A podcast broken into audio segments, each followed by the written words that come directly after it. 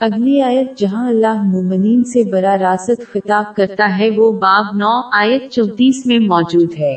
مومنو، اہل کتاب کے بہت سے عالم اور مشائق لوگوں کا مال ناحق کھاتے اور ان کو راہ خدا سے روکتے ہیں۔ اور جو لوگ سونا اور چاندی جمع کرتے ہیں اور اس کو خدا کے رستے میں خرچ نہیں کرتے، ان کو اس دن کے عذاب علیم کی خبر سنا دو۔ یہ آیت مسلمانوں کو یاد دلاتی ہے کہ اسلام کی تعلیمات کو حاصل کریں اور اس پر عمل کریں اللہ کی خاطر، نہ کہ کسی اور چیز کے لیے، جیسے ناحق دولت کمانا یا دکھاوا کرنا۔ سنن ابن ماجہ نمبر دو، پانچ، تین میں موجود ایک۔ حدیث میں حضور نبی اکرم صلی اللہ علیہ وآلہ وسلم نے تنبی فرمائی کہ جو شخص علماء کرام کو دکھانے، دوسروں سے بحث کرنے یا اپنی طرف متوجہ کرنے کے لیے دینی علم حاصل کرتا ہے۔ جہنم میں جائیں گے، حالانکہ دنیوی اور دینی دونوں معاملات میں تمام بھلائیوں کی بنیاد علم ہے۔ مسلمانوں کو یہ سمجھ لینا چاہیے کہ علم کا فائدہ تب ہی ہوگا جب وہ سب سے پہلے اپنی نیت درست کریں۔ یعنی اللہ کو راضی کرنے کے لیے علم حاصل کرنے اور اس پر عمل کرنے کی کوشش کرتے ہیں۔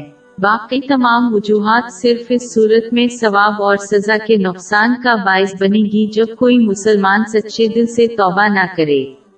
حقیقت میں علم بارش کے پانی کی طرح ہے جو مختلف قسم کے درختوں پر گرتا ہے۔ کچھ درخت اس پانی سے اگتے ہیں تاکہ دوسروں کو فائدہ پہنچے، جیسے کہ پھل کا درخت۔ جبکہ اس پانی سے دوسرے درخت اگتے ہیں اور دوسروں کے لیے مصیبت بن جاتے ہیں، جیسے کانٹے دار درخت۔ اگرچہ بارش کا پانی دونوں صورتوں میں ایک جیسا ہے، لیکن نتیجہ بہت مختلف ہے۔ اسی طرح دینی علم بھی لوگوں کے لیے یکساں ہے، لیکن اگر کوئی غلط نیت اختیار کرے تو وہ ان کی تباہی کا ذریعہ بن جاتا ہے۔ اس کے برعکس اگر کوئی صحیح نیت اختیار کرے تو یہ ان کی نجات کا ذریعہ بن جائے گا۔ لہذا مسلمانوں کو چاہے کہ وہ تمام معاملات میں اپنی نیت درست کریں کیونکہ اس پر ان کا فیصلہ کیا جائے گا۔ اس کی تصدیق صحیح بخاری نمبر ایک میں موجود ایک حدیث سے ہوتی ہے۔ اور انہیں یاد رکھنا چاہیے کہ جہنم میں داخل ہونے والے پہلے لوگوں میں سے ایک ایسا عالم ہوگا جس نے علم صرف دوسروں کو دکھانے کے لیے حاصل کیا ہو۔ صحیح مسلم نمبر چار، نو، دو، تین میں موجود۔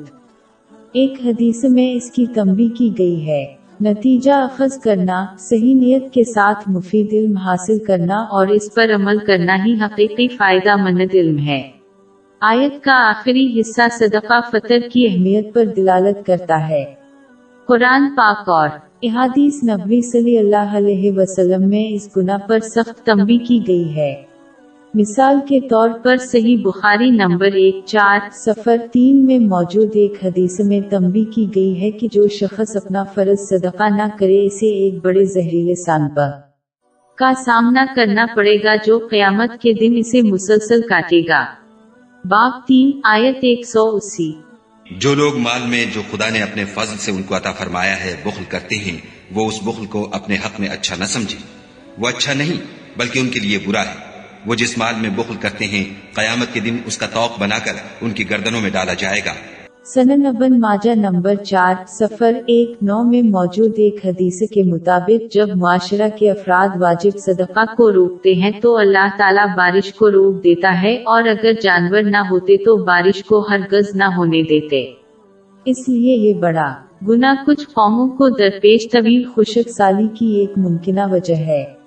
واجب صدقہ نہ دینا انتہائی لالچ کی علامت ہے کیونکہ یہ کسی کے مال کا صرف ایک انتہائی چھوٹا حصہ ہے یعنی دو اشاریہ پانچ فیصد واضح ہے کہ کنجوس اللہ تعالیٰ سے دور اور جہنم کے قریب ہے۔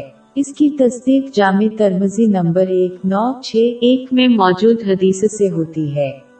مسلمانوں کو یہ سمجھنا چاہیے کہ فرض صدقہ کرنا نہ صرف انہیں عذاب سے بچاتا ہے بلکہ یہ کسی کی زندگی میں برکتوں کا باعث بنتا ہے جو ان کے عطیہ کردہ مال سے کہیں زیادہ ہے۔